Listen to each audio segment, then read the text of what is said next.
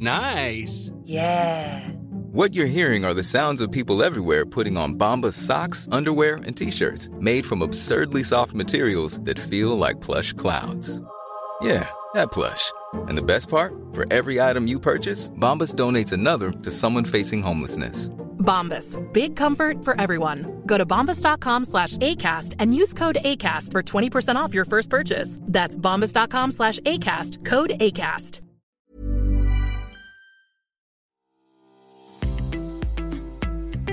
This episode of Fat Mascara is sponsored by BetterHelp. Listen, we all carry around different stressors, big and small. Therapy is a safe space to get those things off your chest. Plus, it can help you develop coping skills that make your life easier. I will give you an example. If you've listened to this podcast for a while, you've probably heard me say it to Jess or to a guest reframe.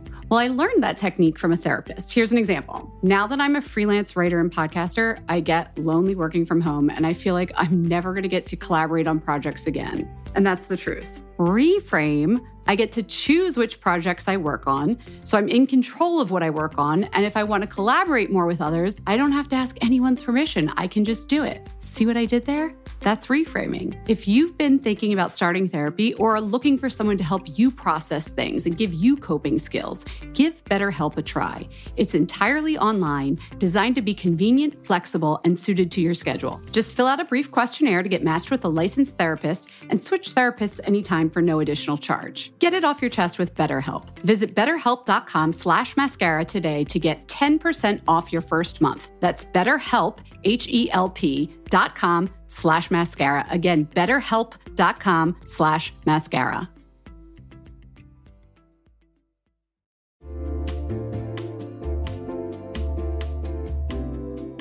Know real when you get it. It'll say eBay Authenticity Guarantee, and you'll feel it. Maybe it's a head turning handbag, a watch that says it all, jewelry that makes you look like the gems, sneakers and streetwear so fresh every step feels fly. When it comes to style and luxury, eBay gets it. They're making sure the things that you love are checked by experts, not just any experts, specialized experts, real people who love this stuff with real hands on authentication experience. So when you see that shiny blue checkmark that says Authenticity Guarantee, shop with confidence. Every inch, stitch, sole, and logo is verified authentic through a detailed inspection. That's how you know that eBay's got your back. Because when you finally step into those sneakers, put on that watch, get your real gold glow up, swing that handbag over your shoulder, or step out in that streetwear, you'll realize that feeling is unlike any other. With eBay Authenticity Guarantee, you can trust that feeling of real is always in reach. Ensure your next purchase is the real deal. Visit eBay.com for terms.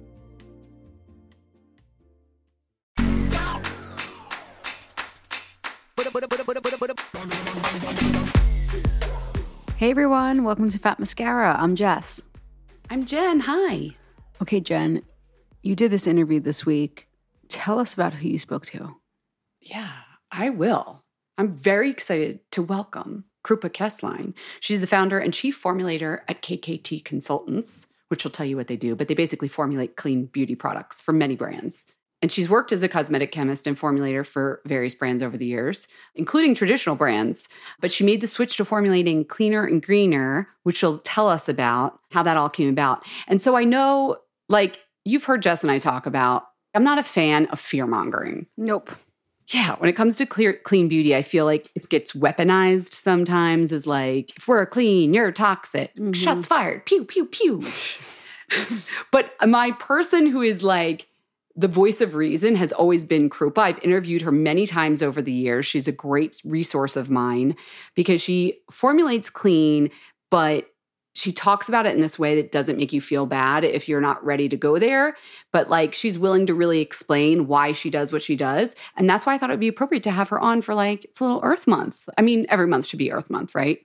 But Yeah, but I think this is going to answer a lot of questions that people have, whether they say that or it's in the back of their mind. It's like every brand talks about clean and green, but it's like now, it's like, what does it mean? Yes. And, and to your point, I did reach out to the fam and ask them for some of their questions for clean cosmetic chemists. So this is Ask Your Cosmetic Chemist, the clean quote marks edition, which I think should be Love really, yeah, really educational for everybody. And she's great. So I hope you enjoy it. Let's get into it.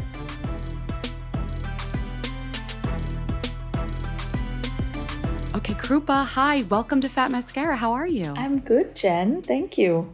This is this is so fun. I feel like I've interviewed you so many times over the years, and I don't know why I was waiting to bring you on and introduce you to the Fat Mascara family because I know they have questions for you. In fact, after we learn a little bit about you, I do have some questions from our listeners. So I hope you're ready for that. I am very ready, and I am so privileged to be here, and I cannot wait to get into it. I know, I know we've done this a lot of times over the years, but I'm ready to do this on air. I think it'll be fun. Yeah. Well, I'm going to give you even more questions than I usually do. But first, just so people get to know you a little bit more, obviously you're a cosmetic chemist, but what is KKT Consultants? That's your company, right? Yes, that's my consulting firm. What do you do? So, we are a product development consulting firm with an in house formulation lab. So, it means that we help we help brands develop custom formulas and also help them with several ads, aspects of product development like uh, defining ingredient policies or sourcing and developing new technologies connecting them with the right contract manufacturers product positioning strategizing their portfolio and a lot of different fun things anything related to product basically. But we really we really excel in uh, coming up with innovation and new technologies in our in-house lab but what makes you different, I think, is also all clean, quote unquote clean, Correct. which we will talk about. Yes. But that's your niche, right? Absolutely. Yes, that's our niche. Whenever we get into our background, I'll tell you how I got into clean. Tell me your background. Yes. How did you get into clean? Okay. So it's a very interesting journey. I've had a very interesting journey because uh, originally I went to school for biotechnology and like biology, not necessarily chemistry. And I did not think that cosmetics was the career that I wanted to go after. But while I was pursuing my master's, I got an internship at Estee Lauder in their research and development lab. And that's how it my entire career started. But then right after that, I started a position with this large multinational consumer goods company in their cosmetic sector as part of their technical assurance team. And one of my first projects was to switch over from shark derived squalane to olive squalane, right? And up until then, I had no idea that we were all using products that might have things derived from sharks or who knows what else. And we had no idea. Yeah. What year was this about? Just so people have an idea when this was still prevalent, as prevalent. 2009. Okay. So not that long ago. Yeah. Not that long ago. And me being a lifelong vegetarian, growing up with like Ayurveda around me, this was a big eye opener. And I started looking closer to other raw materials that I was using and discovering uh, questionable safety data on some of these materials. And I was just not happy sharing the gratis that I used to get from work with my family anymore. And it just didn't sit well with me. And I decided then that I really wanted to be a part of something that I can be proud of and at that time, uh, uh, which is now called the clean sector, uh, there was no clean back then, right? It was coined now, but I decided to be a part of the natural and organic cosmetic sector, which was quite big back mm-hmm. then. I have to push you a little on this because I know you can handle it. This is where people get confused because you mentioned I was questioning some of the health data. I'm no one's going to question you don't want to be killing sharks either. That's like an easy one. That's pretty obvious. But as a broader thing, what does clean mean to you before we get into maybe some of those health concerns that might be people might have about certain ingredients? Like how do you define it these days? Because it's it's not regulated, right? Yeah, it's not regulated and I get asked this question all the time that like, you know, how do you define clean? Well, to me in an ideal world, clean should mean something that is safe for you and safe for the environment now as well as long term. But what happens is there's not most of these ingredients that we work with in cosmetics, they don't, there's not enough evidence to prove otherwise, right? So there's no, there's no long-term safety data, there's no long-term safety studies, especially safety in use studies, as well as ecotoxicity studies done to determine safety of some of these materials.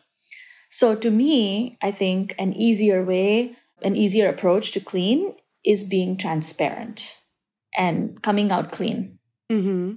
Just letting people know what you are all about as a brand and putting it all out there. Like, here's why we use certain things and here's why we don't. And if there's no, none of this long term data, is that because A, companies don't want to pay for it, or more that these are new ingredients that just haven't been around long enough to figure these things out? There's multitude of things. There's all of those things too that you mentioned, right? They're expensive tests. They are not a requirement, so people don't usually want to do them. But at the same time, there's no test methods even approved.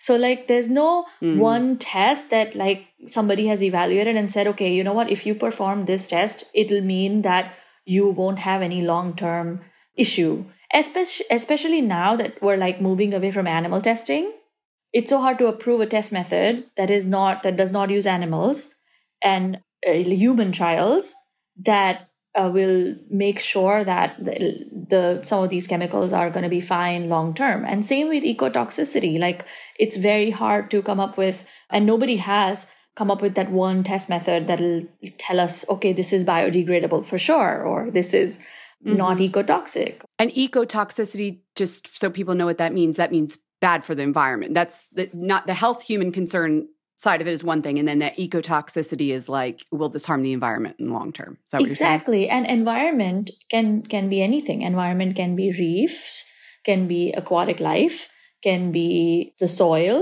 Ecotoxicity mm-hmm. can can mean envir- like everything around us in general, right?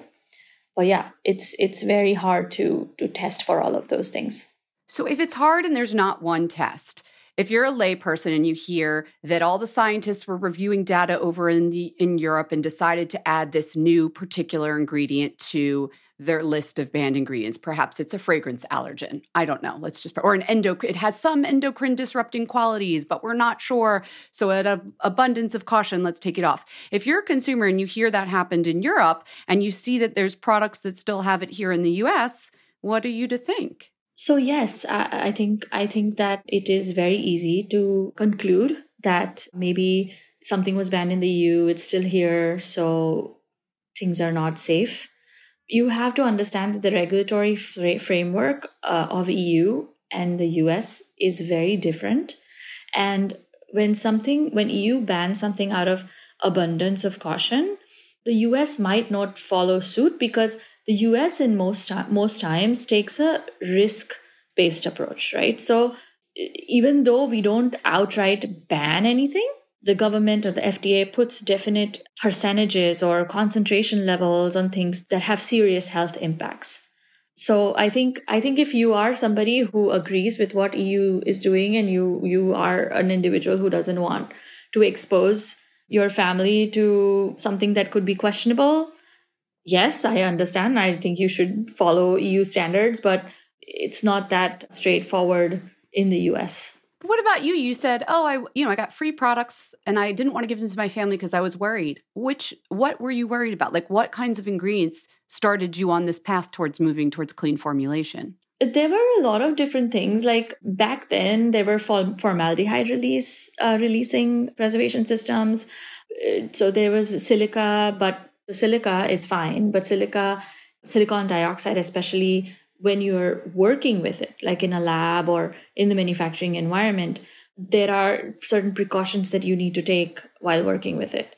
And if you know me, you'll know that I am, I don't like that. Like, that's not me. I don't understand why we need to work with things that we shouldn't be working with. So the ke- like if the chemists themselves are wearing like a full ventilation suit to formulate. Exactly, right? Like okay. like it, pregnant women are not allowed to go anywhere near the facility when they're manufacturing certain things. I mean, come on. Those are going to be on your your personal no-no list. Exactly. Like I I don't understand okay. why, right? Like why? Especially because especially because if there's an alternate way to do things, why not? And maybe this is because i come from a third world country that i don't i don't understand the importance of having that just right consistency in a moisturizer that i need to use a microplastic for or something you know? Yeah. You're like i can do this a better way. Yeah. So now after you know some of those ingredients like I mean, there are still products that release formaldehyde that we don't know about because they might get combined with something else and that happens, but some of that's changed. But now here we are where even retailers have their own. no no lists. Some brands have a different no no list. The EU has its banned ingredient list. How do you select which ingredients to use or not to use based on your client's requests, based on some in house KKT no no list? How do you decide? Uh, we don't have an in house no no list, thankfully. Okay. but what happens? So we have a very different approach to formulation. And what we do is before we take on a new client, we have a meeting with them and we really try to understand what their motivations are behind saying no to certain ingredients. So we help them really understand like, okay, let's, we know what the data says. You know what you want to be as a brand and what you want to stand for. And let's together come up with an, a restricted substance list that makes sense for you and what you're trying to convey. So instead of like having brands just fit into a no-no list, like, oh, we want to fit into the Sephora no-no list or the Credo no-no list, right? We really push our brands to understand why. Like, why? Why are you mm. avoiding silicones? Do you even know why? And does it even make sense for you to avoid silicones? what is more important to you is is environmental toxicity important or is uh, animal testing important or is like what's important and then based on that conversation we help them understand what what to avoid and what they can be okay with I mean, that's super smart. And in a perfect world, that's amazing. But I'm sure you recognize that lots of people want to sell their products in certain retailers. And they're like, mm-hmm. I've heard this from founders off the record. They're like, yeah, I have no problem with silicone, but like so and so retailer doesn't allow it. So I'm taking it out. And then nobody ever takes the time to educate the consumer as to why that isn't. And then it perpetuates this weird cycle of people thinking things are demonized certain ingredients when maybe that health concerns, maybe there's an environmental concern, but they never get to figure out why. Does that ever concern you how much power the retailers have over the ingredient lists these days? Yeah, absolutely. I don't think it should be that way. For sure, I think that brands should be the one deciding what they want to use and what they don't want to use, you know. I understand the retailer side of things too where they want to it's it's very helpful for a consumer like i feel for the consumer who doesn't know to read the ingredient lists all day long and check and double check and triple check to make sure that they are not buying anything. Yeah, Krupa, we don't have time. We want you to do that for us. right, right. And and so like just going to a retailer, you know that they've vetted everything and that it makes it very easy. So I understand why like what the motivations of those RSLs are for retailers. But at the same time, yes, it, it does restrict brands. But then that is the whole like that that's where we need more education and that's where we need more collaboration and that's where we need more dialogue on like, okay, what makes sense here? And I've had that mm-hmm. before. I have had that before with where, clients. With clients and retailers, you know, where like I've seen mm. retailers collaborate with brands and on and kind of meet in the middle because what we were trying to say made sense, you know? So it's not impossible. I think that it's it's a it's an opportunity for a dialogue. Are those lists always changing? Have you found that like a retailer or brand I feel like sometimes I never check up afterwards after I see like, oh, here's their no-no list or their banned list. Will certain brands, once they're educated, maybe change their mind on some of those ingredients, or would certain products or retailers, based on having a conversation like that with you? Yes, absolutely. The the RSLs, uh, which no-no lists, are they are co- constantly changing, constantly evolving because the data is evolving, the science is evolving. Is there an example? I know I don't want to get into every specific, but of an ingredient that was like five years ago on every RSL restricted use. I just call them no-no lists. Yes, and now it's like, oh, it's not maybe not as bad as everybody thought it was. I don't know. Are there any ingredients like that that you can think of? That used to be on lists and they are not anymore? Or does it go the other way? Like they weren't on a list and now they're on a list? I don't know. I feel like there are there are quite a few categories like that. I remember a few years ago, Credo used to ban ethoxylates completely. And then now, because after I think realizing that it's so very hard for brands and for everybody to keep track of ethoxylated ingredients because they pop up everywhere. There's new ingredients all the time and suppliers are not going to be upfront with the information that you have to like dig and dig and dig and dig for days to even come close to finding out okay is this an ethoxylated ingredient or not they've kind of backed up a little you know you know backed away a little bit from completely uh, banning ethoxylates and they are now they have restrictions on the 1,4-dioxane levels and ethylene oxide levels and testing requirements and things like that in order to make sure that they can they support brands in formulating good products and that particular ingredient, like that's not something that would show up on an ingredient label. It's used to process particular ingredients, right? Mm-hmm. And that's what you're talking about. So even if your ingredient label doesn't show that particular chemical name, you would have to go like back in MSDS sheets and whatever and trace down to the supplier to find out when they were extract what I, I don't know, give me an example. They were extracting this fragrance and they had to put the solvent in? I don't know. How's it work? Like, how would that end up in an ingredient without realizing? So, eh, ethoxylated ingredients is basically anything that uses ethylene oxide, right, in processing. So, ethylene oxide is carcinogen. And because of that processing, also what happens is there's a residual 1,4-dioxane level that you don't want to be exposed to.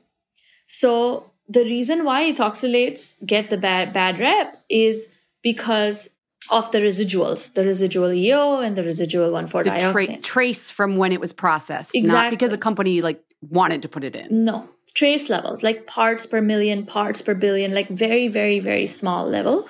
But continuous explo- exposure to these, in even if it's parts per billion, can lead to something more in the future. But mm-hmm. at the mm-hmm. same time, if you look at like the chemistry of ethoxylates, ethoxylates were originally designed as the milder version of sulfates, like milder version of like detergents.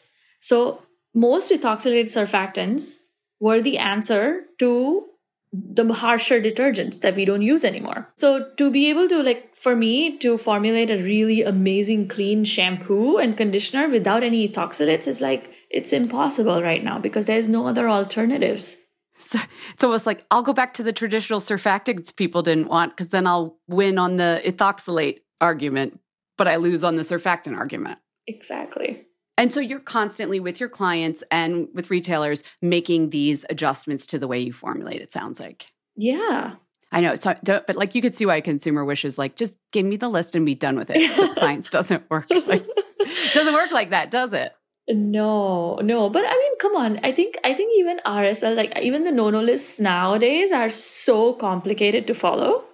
I don't know how a, how a consumer how are they okay with just you know like oh yeah here here avoid all of these 15 categories of ingredients and you're like wait you know i'm sure it's hard i don't know either i've taken I've taken so horrible. I'm just like, I don't know. I'll just not care about it at all because the minute you start to care, then your brain explodes because, well, I'll take this, but then I'm going to go outside and stand behind a bus with like toxic fumes spewing in, on my face. I had all this clean makeup on, but like the bus just backfired on my face and it ruined everything. So, like, why do I, you know what? You can see why people get to that point where they're like, I give up. Yes, no, I totally understand. But you know, Jen, what I've noticed in most consumers, even my friends and everybody, is like, they're fine they're they're okay they don't really care like whatever they're trying to be they try to shop at like a credo and try to shop at beauty heroes they're not going to make a thing out of it until until they get pregnant and they have a baby and then they're like wait yeah. no or a particular health concern you know they've been diagnosed with something and all of a sudden they start rethinking everything they've done their whole life even if you yeah. know say they got an endocrine related cancer that had nothing to it might have had to do with cosmetics but maybe had nothing to do you question everything because we like to think there's a reason, right? Like for Correct. some of the bad things that happen. Yes, absolutely right. The thing where I do actually really have a lot of concerns is, of course, environmental. And I know a lot of that has to do with packaging. But a, a reason I do try and talk to people like you and seek out some clean products is because I think they tend to be better for the environment. But I don't know if I'm right about that. Do beauty products that are considered clean tend to be in better for the environment? Because some brands do it more based on human health concerns. And for someone like me who's worried about environmental health concerns, if I shop at a Credo or clean at Sephora, or, you know, am I better for the environment? That's a great question, Jen. Of course. It's a fantastic question. It's a complicated one. It's a very complicated one. Let's see. Compared to a product that you might get in, like, let's say, Walmart or wherever else, a drugstore versus Credo, I think, yeah, you're going to find something that's better for the environment at Credo. But then again, does it for sure doesn't not, not harm the environment at all? No, that's not true. Is all clean beauty great for the environment? No, that's not true. There's this debate right now where people are saying, wait, we've been going crazy for organic, right?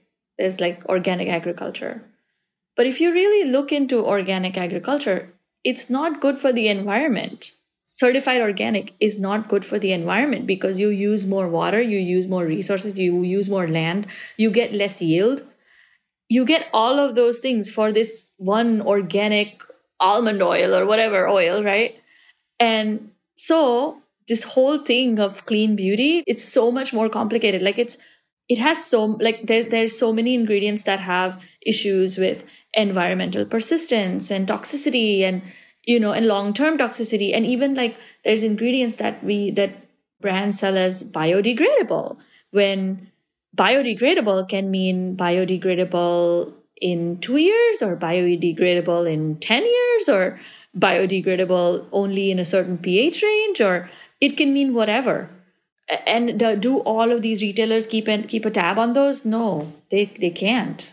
They can't possibly it's like you have to pick your concern. Like if I'm like, no, because if I'm like, water preservation is the most important to me, maybe based on where I live or whatever, like then you might not want an organic farm. But yeah. if, you know, heavy metals in soil is the concern that I'm most concerned about, then yes, I do want organic. Like there's no generic scorecard, is there? Unfortunately, not okay, you need to work on that. I mean, I don't know what data model that would be to like, you know, like they do your carbon footprint score, which which it takes into account shipping and the weight of the products, but then maybe it didn't take into account the fertilizers used in whatever botanical. Yeah. So like, I get it.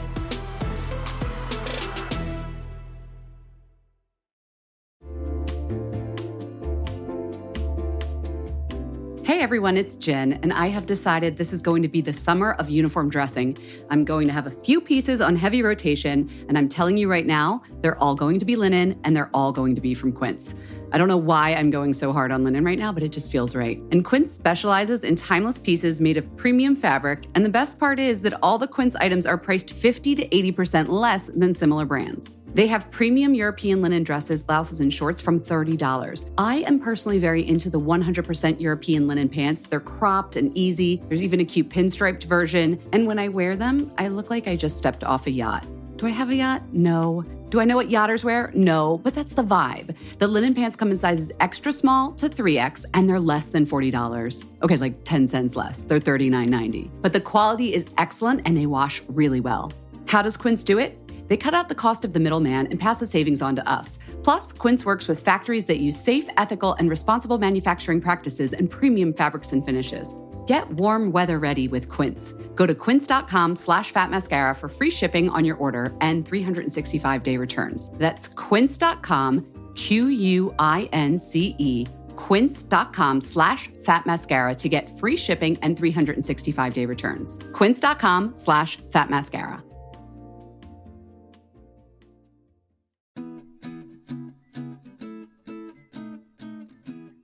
Summer is fast approaching, which means it's shapewear season. Just kidding. It's really wedding season. But I just got an invitation to a wedding in Philadelphia, and guess what I'll be wearing? Honeylove. I'm not sure about the rest of the outfit or the dress, but the shapewear is going to be Honeylove.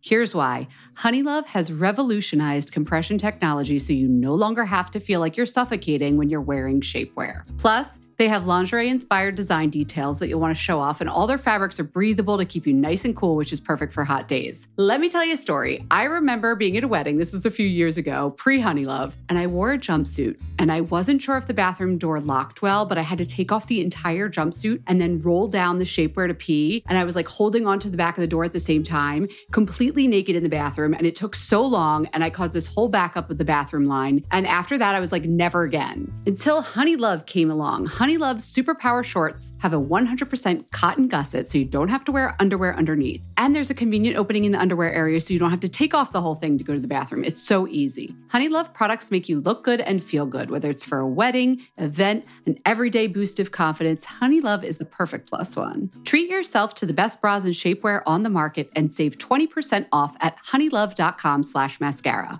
Use our exclusive link to get 20% off. That's honeylove.com slash mascara. After you purchase, they'll ask you where you heard about them. Please support our show and tell them we sent you. honeylove.com slash mascara for 20% off.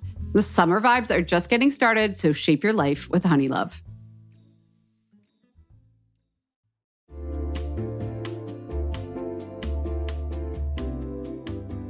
Okay, everyone, I am one of those people who, when it comes to wellness, sorry, but it's got to fit into the pockets of my day. Five minutes here, seven minutes there.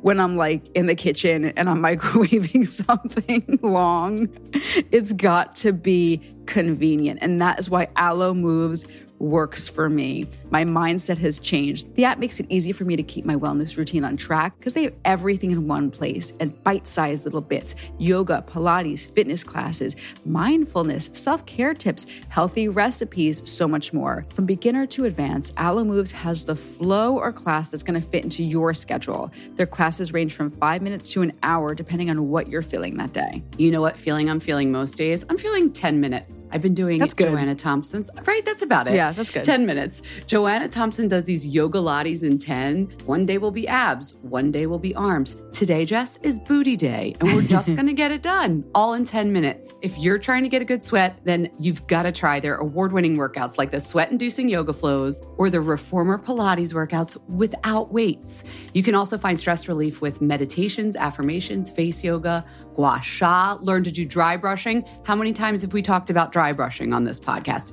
Alo Moves will teach you how to do it. Unlock your personal wellness routine with Alo Moves. Go to alomoves.com now and use the code MASCARA20 for an exclusive 30-day free trial and enjoy 20% off an annual membership. That's alomoves.com, code MASCARA20. alomoves.com, code MASCARA20.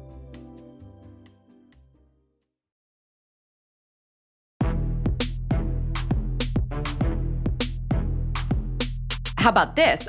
Also important to me and you, I know, is animal welfare. Yes. So let's talk about that a little bit. Just in general, are most of the clean formulas, do they can we consider those to be more animal friendly than traditional cosmetics? Most clean brands right now don't not even not just clean, actually, any brands that sell in the US, they they don't test on animals. Most most brands have phased out of animal testing completely. Okay, so this is this is my savvy listeners always are pointing out to me that they before China changed its regulations were like, listen, I know that you are animal safe. However, I know your parent company also sells in China where animal testing was required on all cosmetics for a while. What's going on there now? Like if you see a brand that's sold in China and also sold in the US and you're very adamant about wanting to be at, you know pay attention to animal welfare, can you feel okay about buying it? What's the state of regulations these days? No, China lifted its ban on animal testing,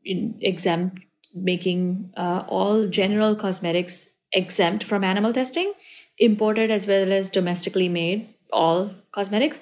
But they have these two categories of cosmetics called general cosmetics and special cosmetics, right? So general cosmetics are basically all like shampoo, conditioner, all these like normal cosmetics. But then special cosmetics are cosmetics that have a very specific uh, claim, like a dandruff shampoo or an eczema balm, or you know, kind of like the, the same way, or sunscreen. A drug, cl- A an drug OTC claim. drug claim. Exactly. Okay, the U.S. equivalent. Those are special cosmetics, and those are not exempt from animal testing yet. Okay, so here's where it gets tricky. Say this brand that you love sells their foundation with SPF in China. That means that that makeup had to be tested on an animal, right? Because it has a sunscreen claim. Yes, yes, yes, absolutely. But since, okay, so even animal testing is not straightforward because nothing is straightforward, right? So Of course, even me. animal testing is not straightforward. Like there are so many other nuances. Like, for example, we all know that EU banned animal testing. But then there's are you familiar with REACH? Like there's a there's a unit where it's called REACH. It's a, it's an acronym for registration of new materials, like new chemicals. So whenever you have a newer chemical or new material, you send it to REACH for approval. Well, REACH, mm-hmm. one of the things that they do is animal testing to approve the new chemical. Because this is something that's never before been used in cosmetics, so yeah. we kind of have to do yeah, that. Exactly. So, like, it's a new retinol alternative that we just invented. Yeah. And maybe it's even a cleaner version of a particular ingredient that bakuchiol. Yeah. That had to be tested on an animal to even get on the cosmetics list. One t- and that would be a one-time testing, right? It's a one-time testing. And that's for the raw material, not every finished product made with it. Yes. So it's only for the raw I'm material. I'm not trying to justify. I'm just trying to make sure people understand. Yeah. No, you're absolutely. And and it only happens in certain cases, but the point is that it could be one of the requirements. Like REACH can determine whether animal testing is required or not. But it's all it's it's a it's still part of their protocol, is what I'm saying. So it's contradictory. Mm. And then get this, Jen, because because you brought up animal testing. This this is one of my things that I'm like, it's my pet peeves right now. The sexual lubricants. Mm-hmm. All sexual lubricants in the United States have to undergo animal testing in the United States. And is that because of how they are regulate? Are yes. they regulated as medical devices? Okay.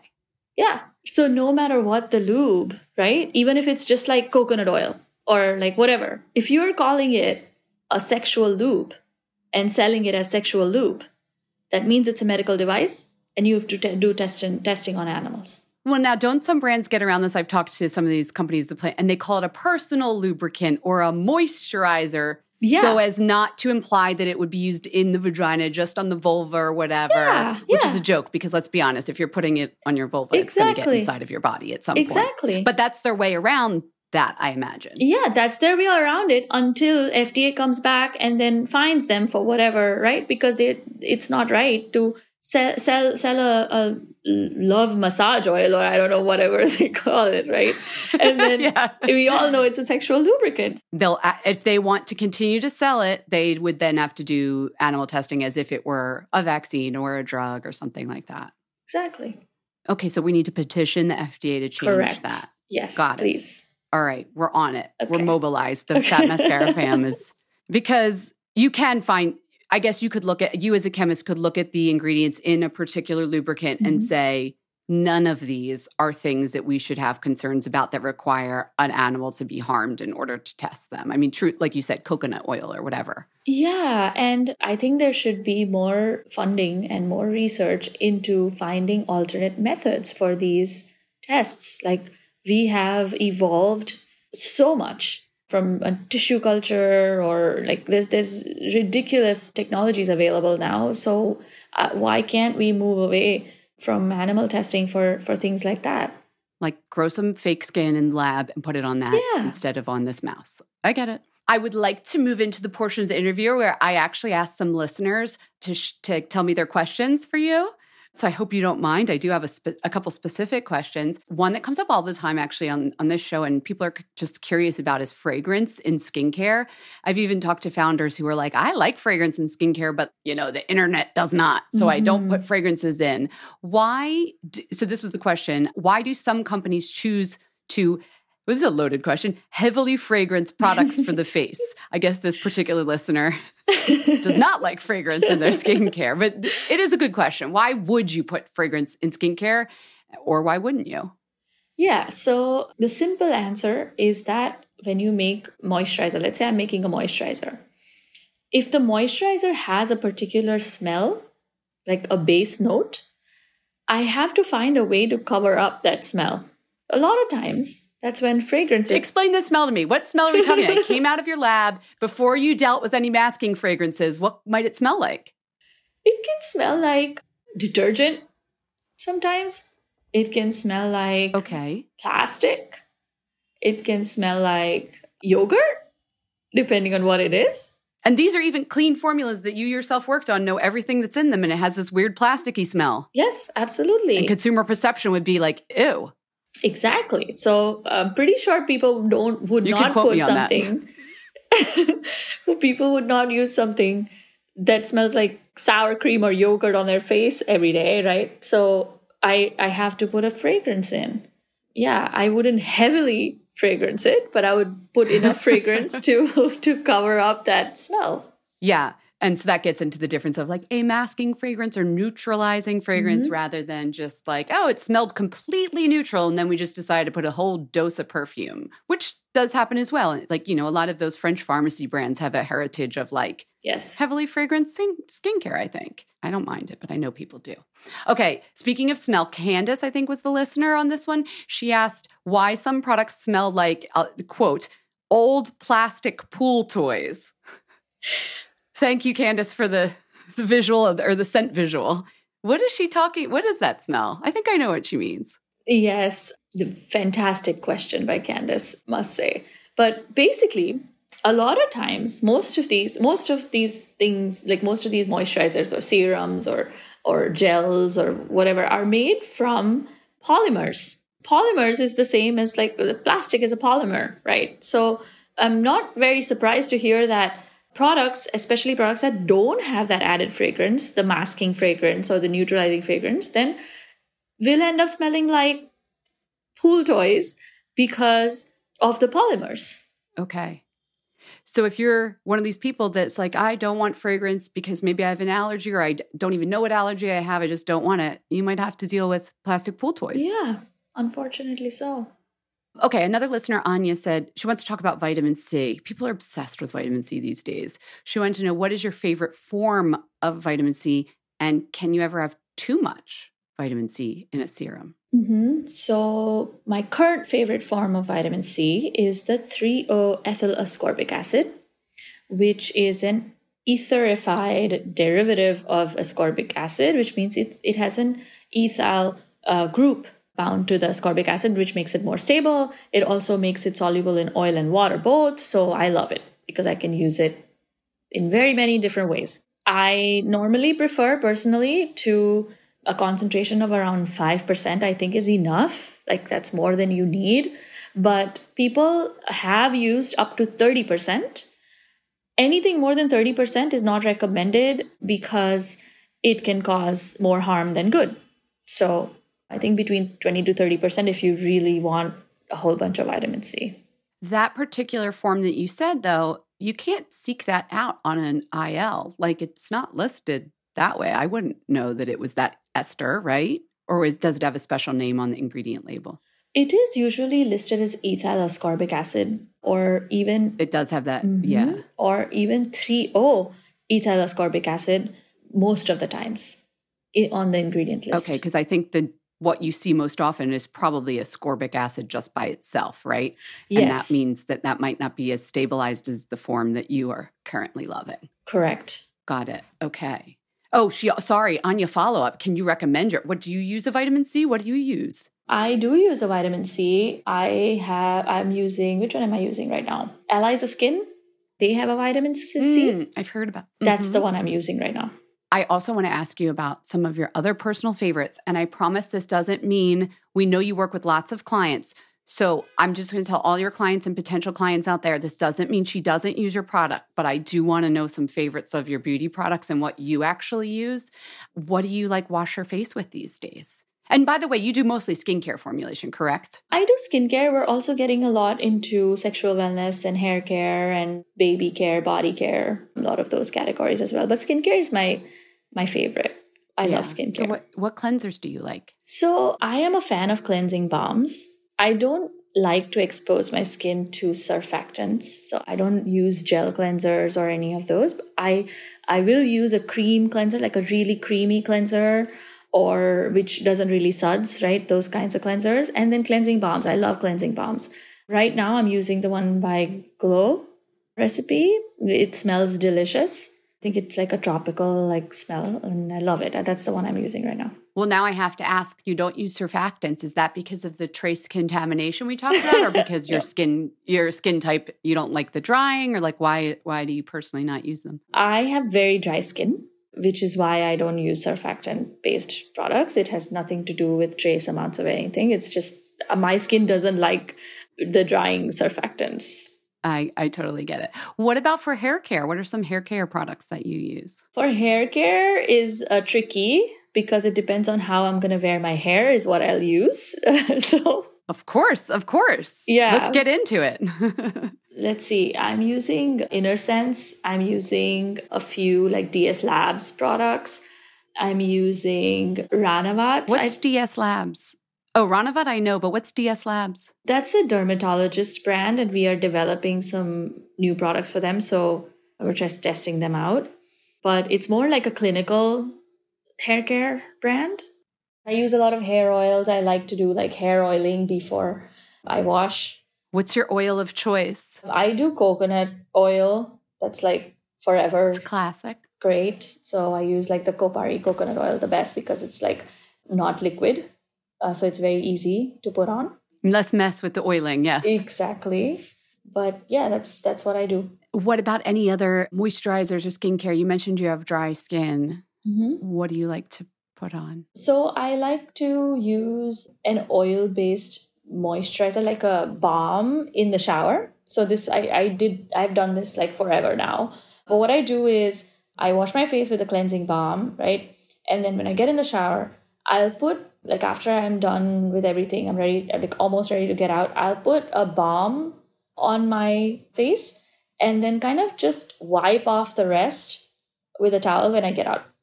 And I use Blue Cocoon by May Lindstrom all the time because I love Blue Tansy. It's my like favorite, favorite product and favorite, favorite ingredient, and I love it. So that's the one I use. And then. Why do you love Blue Tansy so much? Why?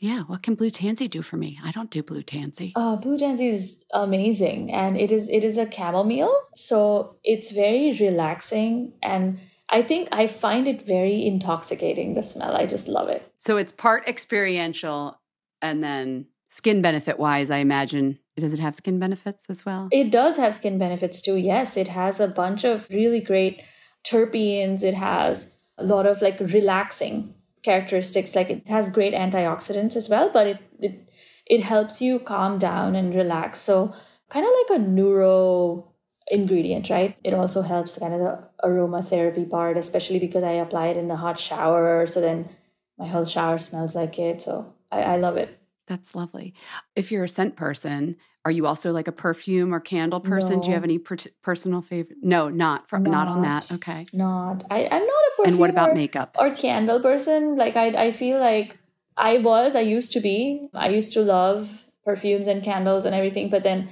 I had a little one, and and then he had uh he has eczema and he has like dermatitis which flares up. So then just for safety of like i'm not because sometimes you don't know what's in a particular fragrance and it could set someone's skin condition off. I get that. Exactly. And lastly before we do the fat mascara five which i'm not going to let you out of here without that's our speed round.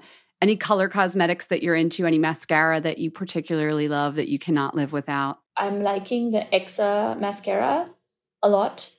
Exa. Exa, exa by credo did i pronounce okay. it wrong no i don't know it's great it stays on all day and stays on after the gym. I like it.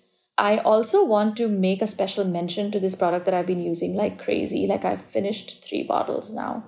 It's Peach and Lily's Retinol for All. I don't know if anybody is into retinol or have tried retinol before, but I I was somebody who had like I, I had issues with retinol. Like I would try it and then because I have dry skin, it would just mess it up, right? this particular product, like retinol, is my new thing for sure. And my skin okay. is just absolutely fantastic. No issues with dryness, no issues with, with sensitivity, like nothing. And I, I use it every day, like every single night. It's perfect. Krupa, did you formulate it? Jen, we're, we're on a podcast here, but call me later. okay. I was just like, well, it's okay if you didn't or did, but I'm like, obviously if you had made it yourself you would know how to make it you know exactly for your own skin. She has proprietary client knowledge that we cannot push her on. That's totally fine. I understand. But peach and lily retinol for all good even for sensitive and dry skin. That's good to know. Yeah I mean, it works really well for me. So if you guys have any like, dry skin and you you've always had issues with retinol then you should give this a try. It's a good one. Okay you might have already answered this, but I'm going to move into our little Fat Mascara 5 easy round of questions special for you. But like, what's the most underrated skincare ingredient to formulate with? Like one that you love, but you're like, why doesn't it get more love? Astaxanthin. I mean, there's a whole list, but I think astaxanthin is one. Why? Tell us. Why do we need astaxanthin in our life? So, astaxanthin is this algae extract, right?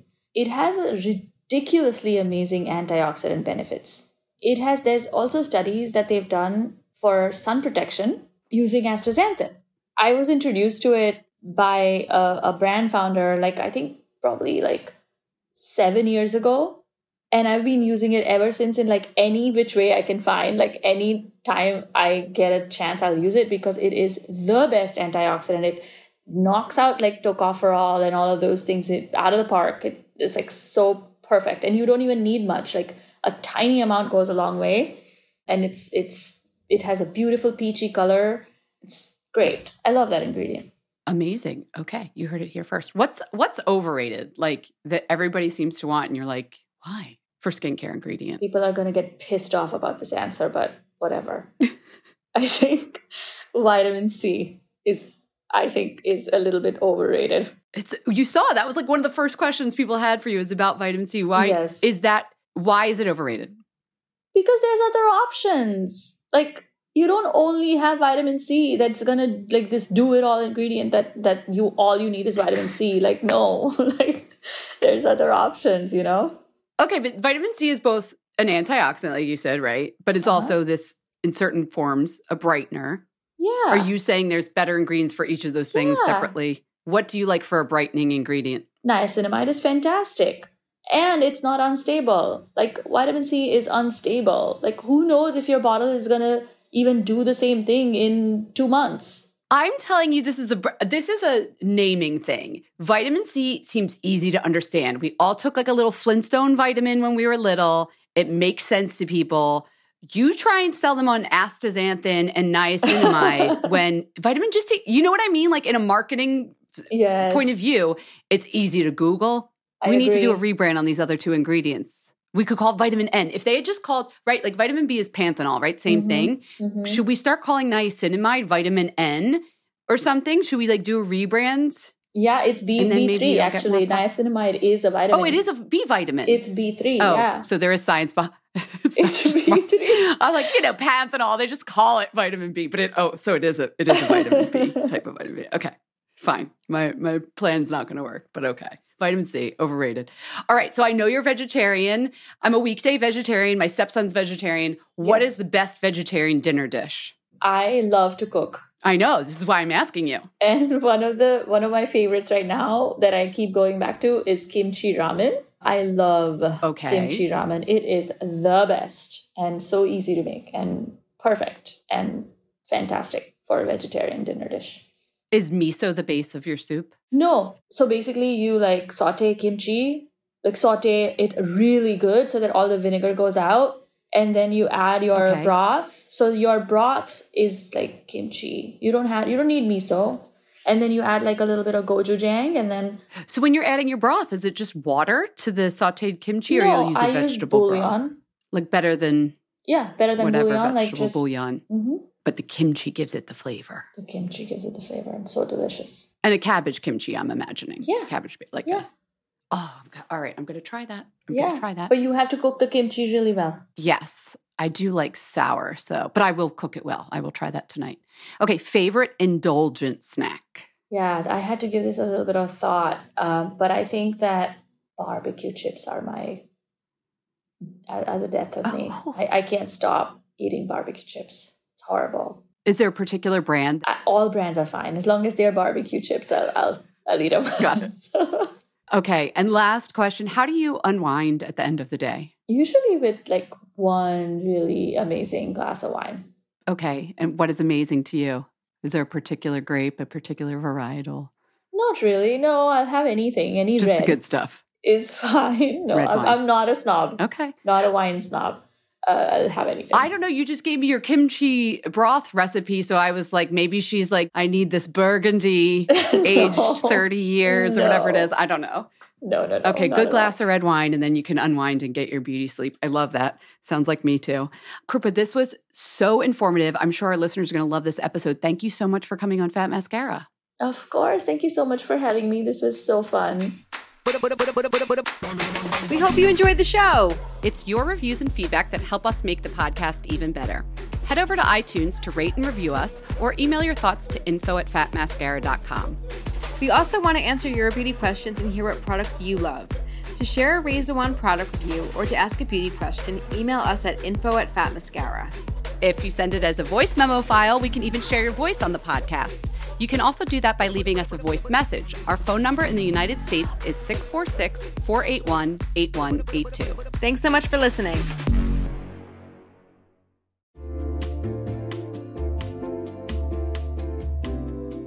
You'll know real when you get it. It'll say eBay Authenticity Guarantee, and you'll feel it. Maybe it's a head turning handbag, a watch that says it all, jewelry that makes you look like the gems, sneakers and streetwear so fresh every step feels fly. When it comes to style and luxury, eBay gets it. They're making sure the things that you love are checked by experts, not just any experts, specialized experts, real people who love this stuff with real hands on authentication experience. So when you see that shiny blue checkmark that says Authenticity Guarantee, shop with confidence. Every inch, stitch, sole, and logo is verified authentic through a detailed inspection. That's how you know that eBay's got your back. Because when you finally step into those sneakers, put on that watch, get your real gold glow up, swing that handbag over your shoulder, or step out in that streetwear, you'll realize that feeling is unlike any other. With eBay Authenticity Guarantee, you can trust that feeling of real is always in reach. Ensure your next purchase is the real deal. Visit eBay.com for terms.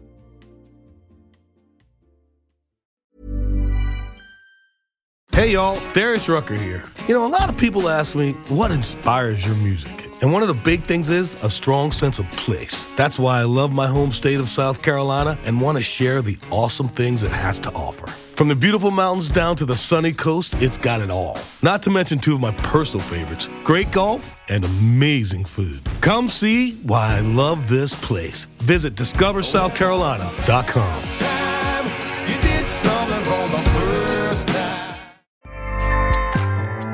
ACAST powers the world's best podcasts. Here's a show that we recommend. Hey, I'm Guy Raz, and on my show, Wisdom from the Top, I talk with CEOs and business leaders about the toughest challenges of their careers. There's lots of ways to measure success. Sometimes a company has to bet against itself. We wanted to set ourselves apart by having a point of view. Businesses really impact people's lives in pretty fundamental ways. On Wisdom from the Top, some of the greatest business leaders of our time share their intimate stories of leadership, innovation, and transformation. Stories you won't hear anywhere else. Check out Wisdom from the Top only on Luminary. Now, back to your show.